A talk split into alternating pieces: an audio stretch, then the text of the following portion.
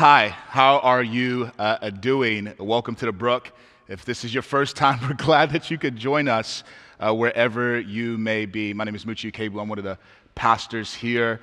Uh, it's a lot going on, clearly, but there's a lot of conversation that needs to be had theologically about uh, the church gathering uh, across uh, the web and all of that.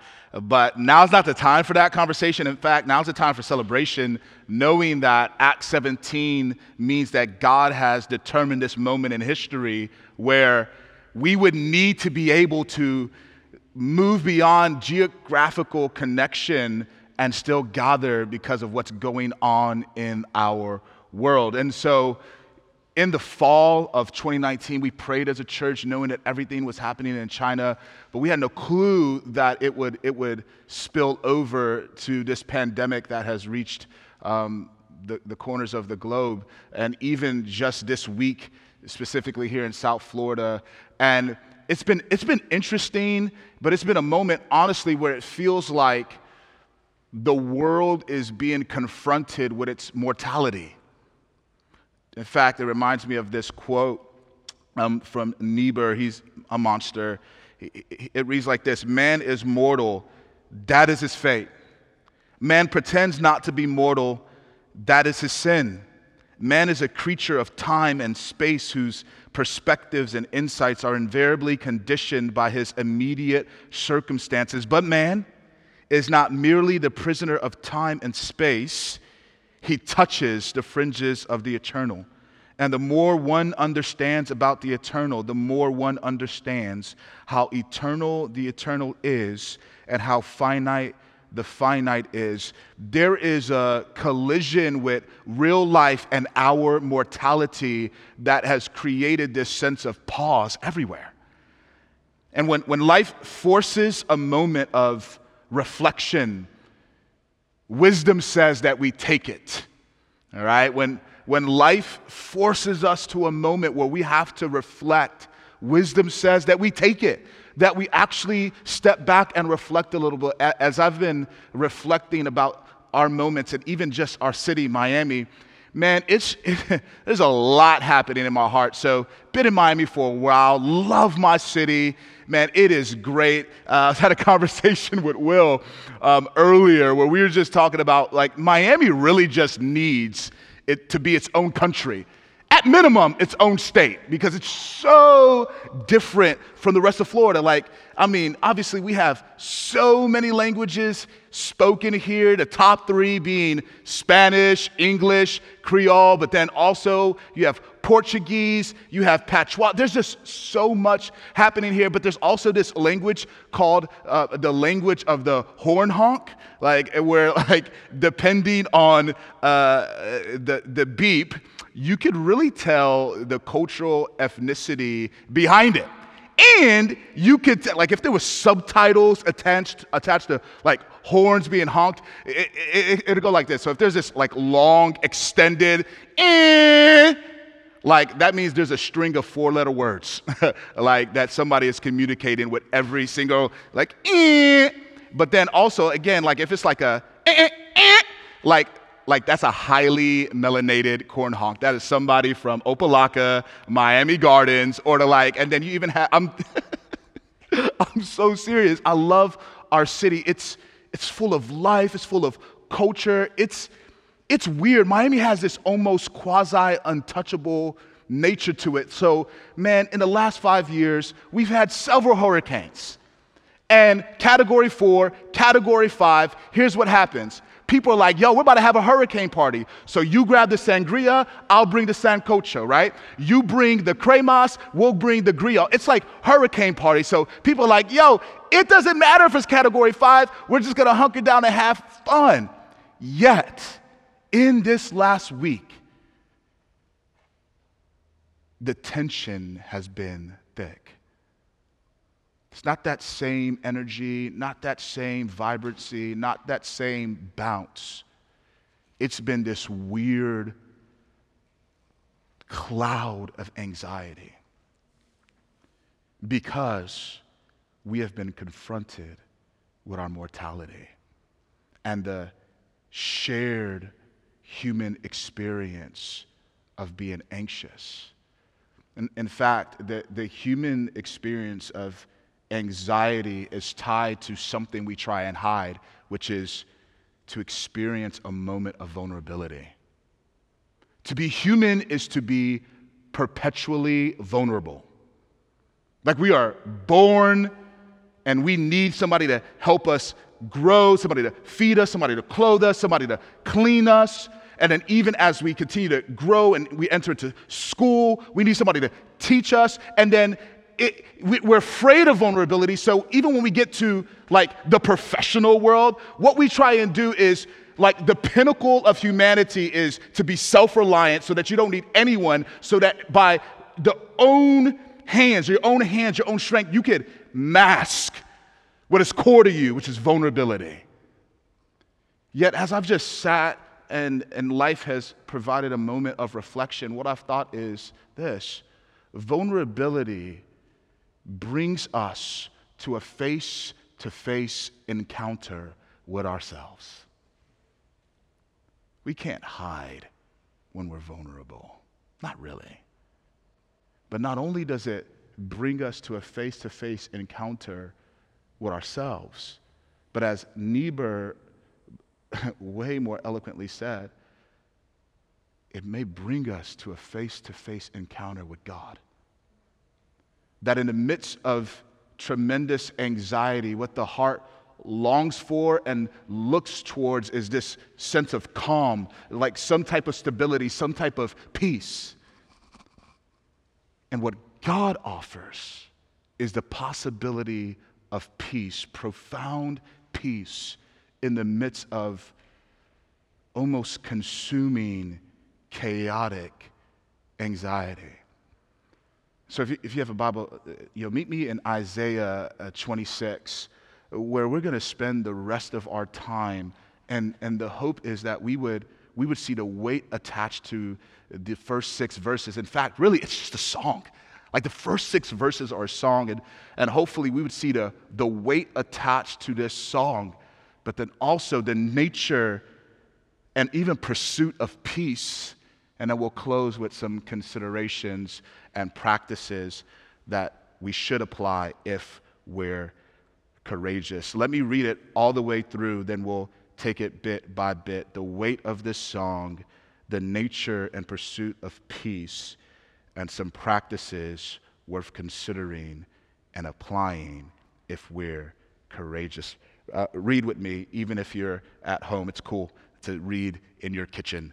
God's cool with that. Uh, 26, verse 1, it reads like this In that day, this song will be sung in the land of Judah. If you make notes in your Bible, you could go ahead and underline verse 1. In that day, this song will be sung in the land of Judah. Here's the song We have a strong city. He sets up salvation as walls and bulwarks. Open the gates that the righteous nation that keeps faith may enter. You keep him in perfect peace, whose mind is stayed on you because he trusts in you. Trust in the Lord forever. For the Lord God is an everlasting rock, or some translations say the rock of ages. For he has humbled the inhabitants of the height, the lofty city. He lays it low, lays it low to the ground cast it to the dust. The foot tramples it, the feet of the poor, and the steps of the needy. There is a lot here. I love it. It is, it is situated in one of the most robust and profound books in the Old Testament, Isaiah, littered with prophecies and, and truth pointing to a future day. So, in that day, in fact, from uh, Isaiah 24, really going on to Isaiah 30, you get that repetitive phrase, in that day. The scriptures aren't bashful about that, that there is a day coming where God mends what is broken and makes right what is wrong. It is a day of renewal. So, this song is actually futuristic. It says that there's going to come a day where the people of God, a people from all people, are singing this. That their hearts are fixed, their lips are fixed to seeing what we just read. That in this day, where it is a terror for some, for those who have treated God as, as, as one of those neighbors that you're like, man, I just hope he doesn't knock on my door. They're a nuisance. They're nosy, a busybody. Those who have treated God as a welcome addition, just not necessary for life. It is a day of terror for those of us who disregard the reality of who God is. But it's a day of triumph for those of us who have kept faith, who have believed that God's not a liar, who have seen the beauty of Jesus and the example that he set in washing feet and serving, but saw that it wasn't just an example, but it was the embodiment of his deity to go and be a sacrificial lamb so that others could live. For those of us who've trusted in that, the gospel, it's not a day of terror, it's a terrific day.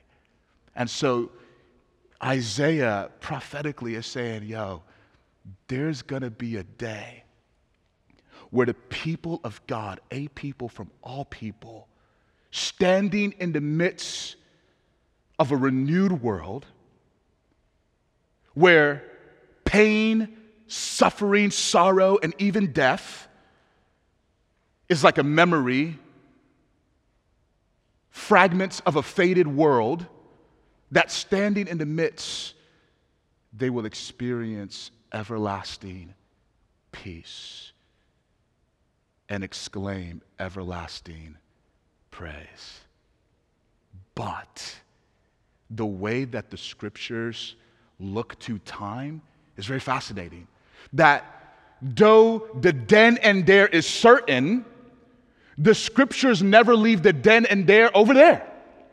That whenever the scriptures identify the then and there, it's to say that this eternity that's coming should invade the everyday. So even as these six verses build out peace, we have to see from the beginning that this eternal perspective that Isaiah is bringing out should invade the here and now, creating this everyday and ultimately everlasting peace. An eternal perspective is the starting point for everyday and everlasting peace. There's more weight here. It keeps going. No, notice notice ver- the, the, the part of verse 1 that says this We have a strong city. And he sets up salvation as walls and, and bulwarks. So, man, when it talks about this idea of a strong city, again, it's building out this level of security that is associated with having the presence of peace. That there's a chill, there's a holy vibe where you're calm because you're secure. Now, what's interesting is you're able to determine the strength of a thing, not just by how it's built, but how it responds to things that may test it. Example, yo, in high school, I got my first pair of Air Force Ones. Like it was, it was glorious, the ice whites. And, and so it was right around the time where Nelly had that song, Give Me Two Pair. Like, and, and so I was, you know, I was consumed with joy. And one of my close friends, he got me these um, boxes, this Air Force Ones. And so when he showed it to me, yo, I was in this weird anime heavy space where I would do like random stuff. So I would like jump off walls. Like it was a, it was a thing. I was, I was like a freshman. It was weird. So anywho, so he, he, so he, he showed it to me and he's like, yo, I got this for you. And I took it and I literally, I ran to the wall in my house and I kicked it and I went through it. Now I thought I was gonna bounce off of it and do like this cool turn flip move. Didn't happen. Went straight through this wall. Now, I say it was the wall of my house. I didn't pay the mortgage there. It was my aunt's house.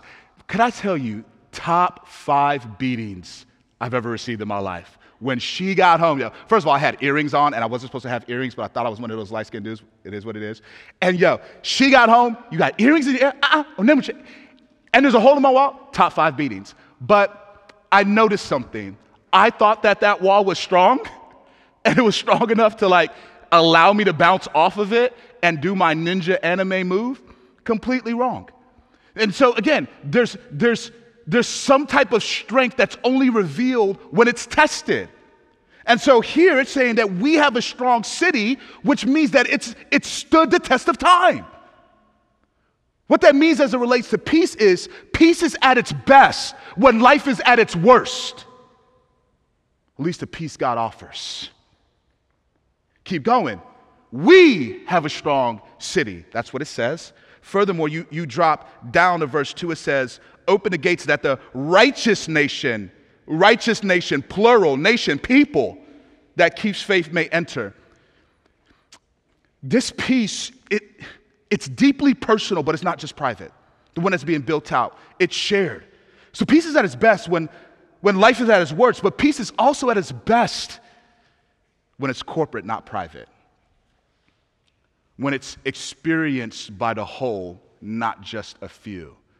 That's why you get passages like Jeremiah where it says, like, I'm sending you to this city that, that is filled with brokenness that there is no remembrance of me there, but you seek its shalom. You seek its peace. You seek its well being. You don't just hoard it, you distribute it. I like that. It, it becomes the building, building blocks of a, of a more robust picture of the nature of peace. So, so verse 3, this is like where I mean, it's literally on every Christian bumper sticker, but maybe we can unpack it a little bit. And, and, so, verse 3 reads this You keep him in perfect peace, whose mind is stayed on you, because he trusts in you. You keep him in perfect peace, whose mind is stayed on you, because he trusts in you. So, um, I don't know what happened to me, but somewhere along, I think it's because I planted a church. Let me just let me just go and say that. I, but I became a coffee drinker. And I started to realize that most people don't like coffee, they like what they do to coffee. So I was at one of my coffee shops uh, earlier today, and this dude came in, yo, like, I mean, this like this large Caucasian man hitting on the barista. And he was like, Yo, can I get a coffee? And she was like, Yeah, how do you want it? He's like, I want it strong and black like I like my woman. Now, when he said that, I didn't know what to do. I just looked, I was like, and I, you know, I go to this coffee shop all the time, so I know the barista, and I was like, yo, like, he was real forward, and it was real, she's black, clearly. And and at first I was like, man, right on, like, you know what I'm saying? Me too. Like, like how you know? But then it was like, man, I am glad that you understand what real coffee is. That real coffee doesn't contain sugar, and that is called sugar shaming. Yes, all right? Real coffee doesn't contain milk. In fact, in our city, you know, cafe con leche is really milk with coffee in it, ain't coffee. Um, real coffee is black, it's, it's pure, it's, it's true. When you look at verse 3, it says, You keep him in perfect peace whose mind is stayed on you. Notice that it is building out this beautiful peace that's perfect, that's true, that's not synthetic. It's real peace. But notice what it's not. It is not, you keep him in perfect peace who cancels people who disturb their life. You see that? It's not perfect peace primarily through removal, which is usually how we think of peace, especially in our cultural moment. It's like, yo, I have to protect my peace. So, what, I, what that means is I need to exorcise toxic people out of my life because they must be possessed. So, I need to exorcise them. Cancel culture. Get away from me. It's peace through removal. So even if it's not people, it's circumstances. I need to remove this weight of debt on me. Navient keeps calling me. Student loans are real, though. Let me say that. Keeps calling. But if I remove this debt off my shoulders, then I can have peace. It's not what it says.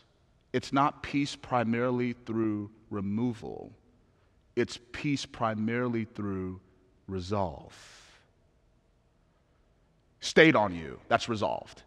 It's fixation, it's firm, it's continuing. Resolve. The nature of this peace keeps going, though. Like, so notice, it's not peace that's tied to personal strength. Because, verse 3, it doesn't say who stayed on you, but, period. No, stayed on you because he trusts in you. Peace that's tied to a person, God, everlasting rock, rock of ages, consistent. I like it. That's the nature of peace.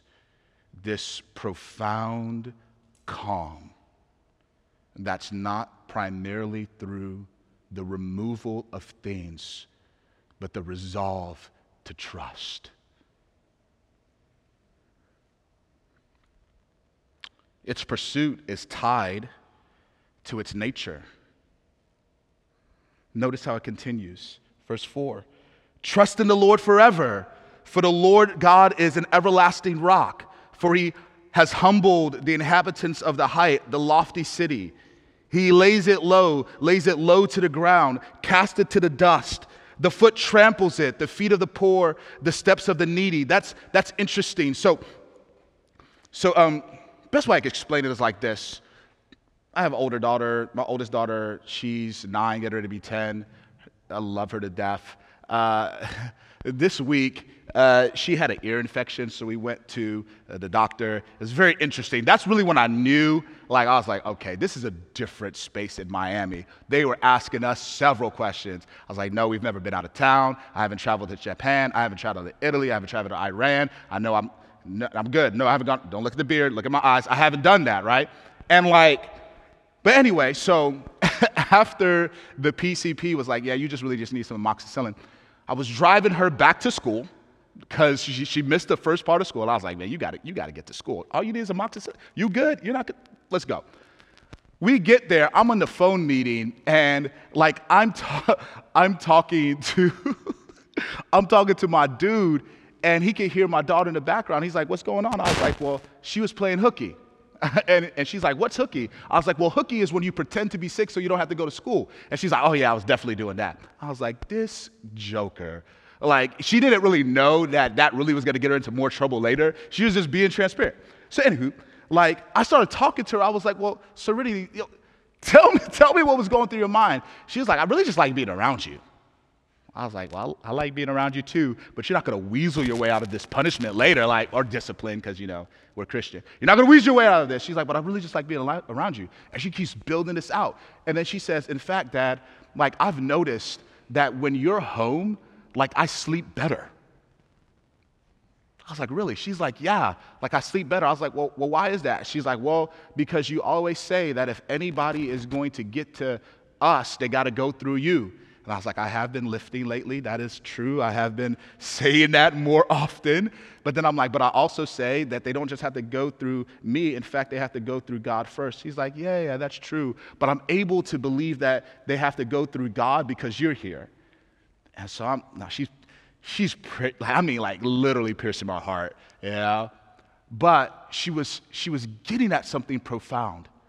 She had a view of me that was so rich and robust, it affected the way that she lived.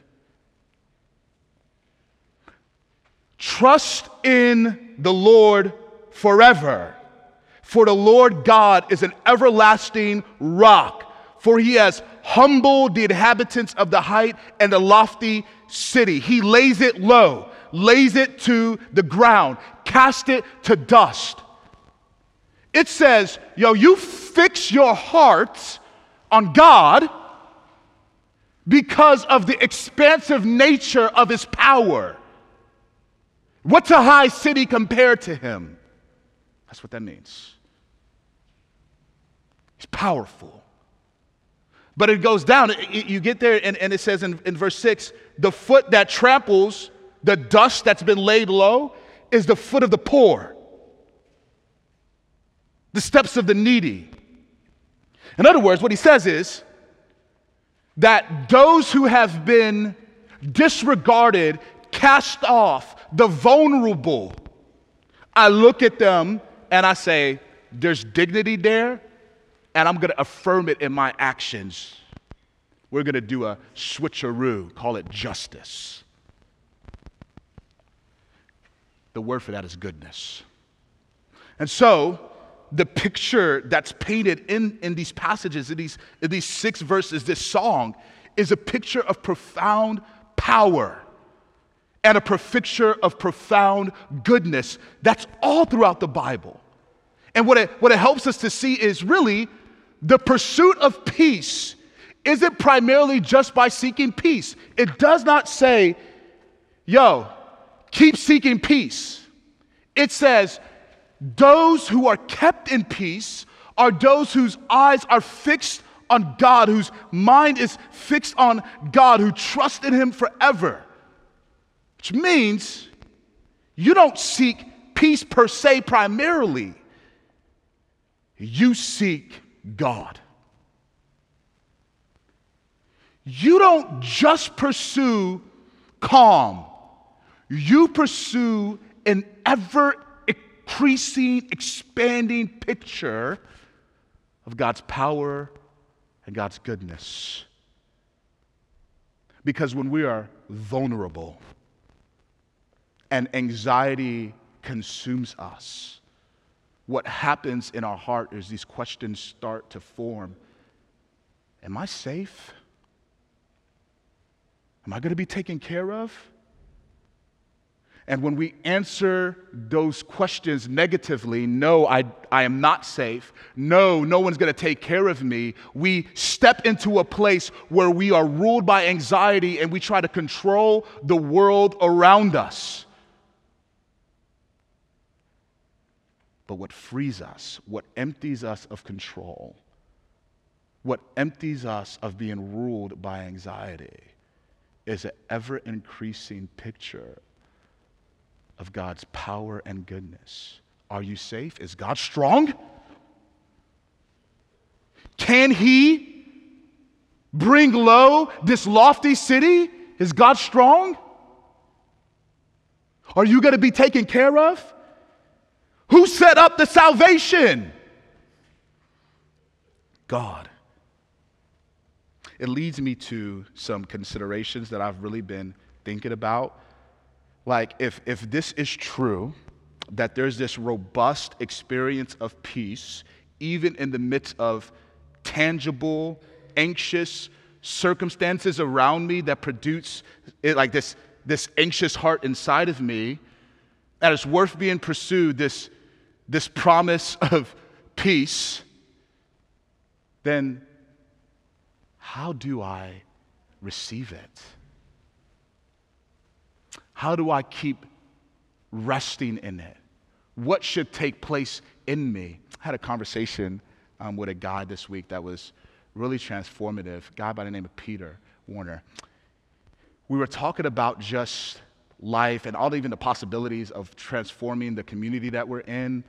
And as we were talking about just how this pandemic has, I mean, it has caused people to just, and I, and I get it, but just because something can be explained doesn't mean it can be excused, right? So, but it's caused people to just, I mean, look out for self.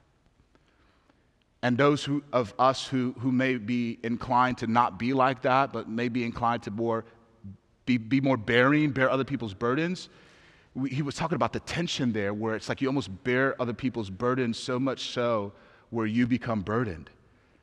And as we were talking, he, he, he told me about this phrase that he heard from a guy by the name of John Eldredge about like benevolent detachment, where you could care without carrying the weight of another person. But as we were talking about that, I was like, man, that is, that is good. That is true. But really, the only way I can actually care without carrying and then being weighed down is if I believe that God has something better for them. Peace that is not just possible for me, but is possible for them. And the way I express that belief is through serving them in prayer. And so I've just been just wrestling. It's like, man, that as I, I start, start to think about this, this nature of peace and its pursuit and what happens next in terms of receiving it and then living out of it, it's this benevolent detachment. Not that you stop caring, but that you lean into prayer so you care, but you don't carry. The only thing you carry is their weight to Jesus in prayer. God be with us. We need you.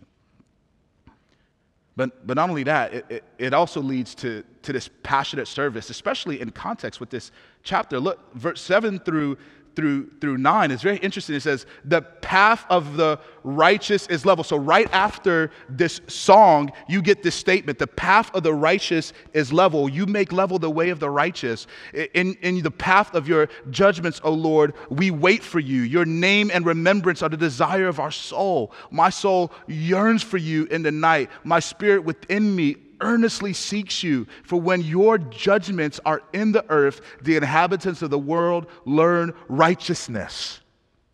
Essentially, th- this is a picture that's painted of, of a heart that's full of affections and passion that earnestly desires God. They've seen him as beautiful, they've received the truth of the gospel, Jesus in my place because I am one of those people who have treated God as if he's irrelevant, like a nuisance to be disregarded. I was them, but there was a shift because he came for me. And so there's this rich affection that's birthed inside of them. It's passion. I yearn for him. But I don't just yearn for him myself, I yearn for him to be known everywhere his judgments all throughout the earth. But it begs the question how are his judgments going to be known? How, are the, how is the way that God wants things to be, wants life to function, wants people to live and, and act and breathe? How is that going to be known? By the people who know his judgments. So it's not just internal passion where you're just like, I'm delighting in God. It's delight that leads to action where I'm serving that others would know. Now, we're in a perfect time for that if you're a Christian, where everybody is stepping into a space of, well, I, I just got to do me. I just, I just got to take care of me. So I'm going to buy up all the toilet paper in Costco. Why? Everybody's buying up water bottles. Yo, water isn't stopping them, it's not gonna stop running. okay? But there's, there's a crew of people all around us who we could serve. We could serve well because we have peace. It's a consideration I've been thinking of. I want to close with this. There's this phrase um, Latin phrase, si vis pacem para bellum. Not, not John Wick, he stole it, but it's if you want peace, prepare for war. And as I've been reflecting, because again, like when life gives us the opportunity to reflect, we should take it. This peace, as profound as it is, you don't just have it. You can't just grab it. You got to fight for it. But the fight for this peace, which, which, which again is, is being pursued by having an ever increasing picture of God's power and goodness, the fight for this isn't one where we just, with tremendous energy and effort, almost will ourselves into some type of belief. The fight for this peace, the war for actually pursuing, actually receiving, resting in, considering, then applying, is by leaning into the reality that God fights for us. That Isaiah 53, you have this beautiful picture, but he was pierced for our transgressions, he was crushed for our iniquities. Upon him was the chastisement that brought us peace. And with his wounds, we are healed. That there was this proactive fight for us to receive peace, and I don't have to will myself to fight. I have to lean into the one who fights for us. Because our peace is important to him. Because it's the presence of relationship. Ephesians 3 says this. But now in Christ Jesus, you who were once far off have been brought near by the blood of Christ, for he himself is our peace. Peace matters to God because it pulls us closer and closer into relationship. And if we want it, oh, we have to prepare for war. We have to fight for it. But it's not by tapping into our will, it's by leaning into grace and the one who fights for us. So, in this season, please wash other, like, wash your hands, okay? Let's, let's do that. But like Kim McCullough said, she got it from Scott uh, Sauls. Don't just wash your hands, but wash other people's feet. Serve. And in this season of social distancing, which there is wisdom in that, elbows and fist bumps are cool, all right? Even the whole Kid 'n Play, it's cool. But would the social distancing force us into a place of rest? And would we not equate having to disconnect from people geographically for a moment to disconnecting from them relationally forever? This may be a moment of rest that God is bringing to a lot of us, but it's not rest from Him and it's not rest for others.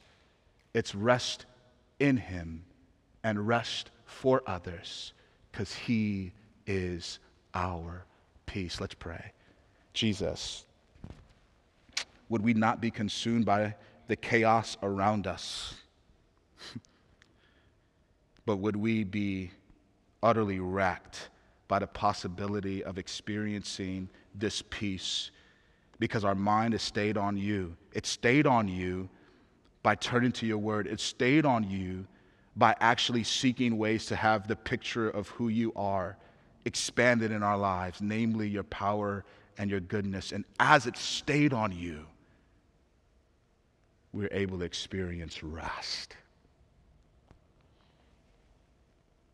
Would we use this moment well? for your name's sake. Amen.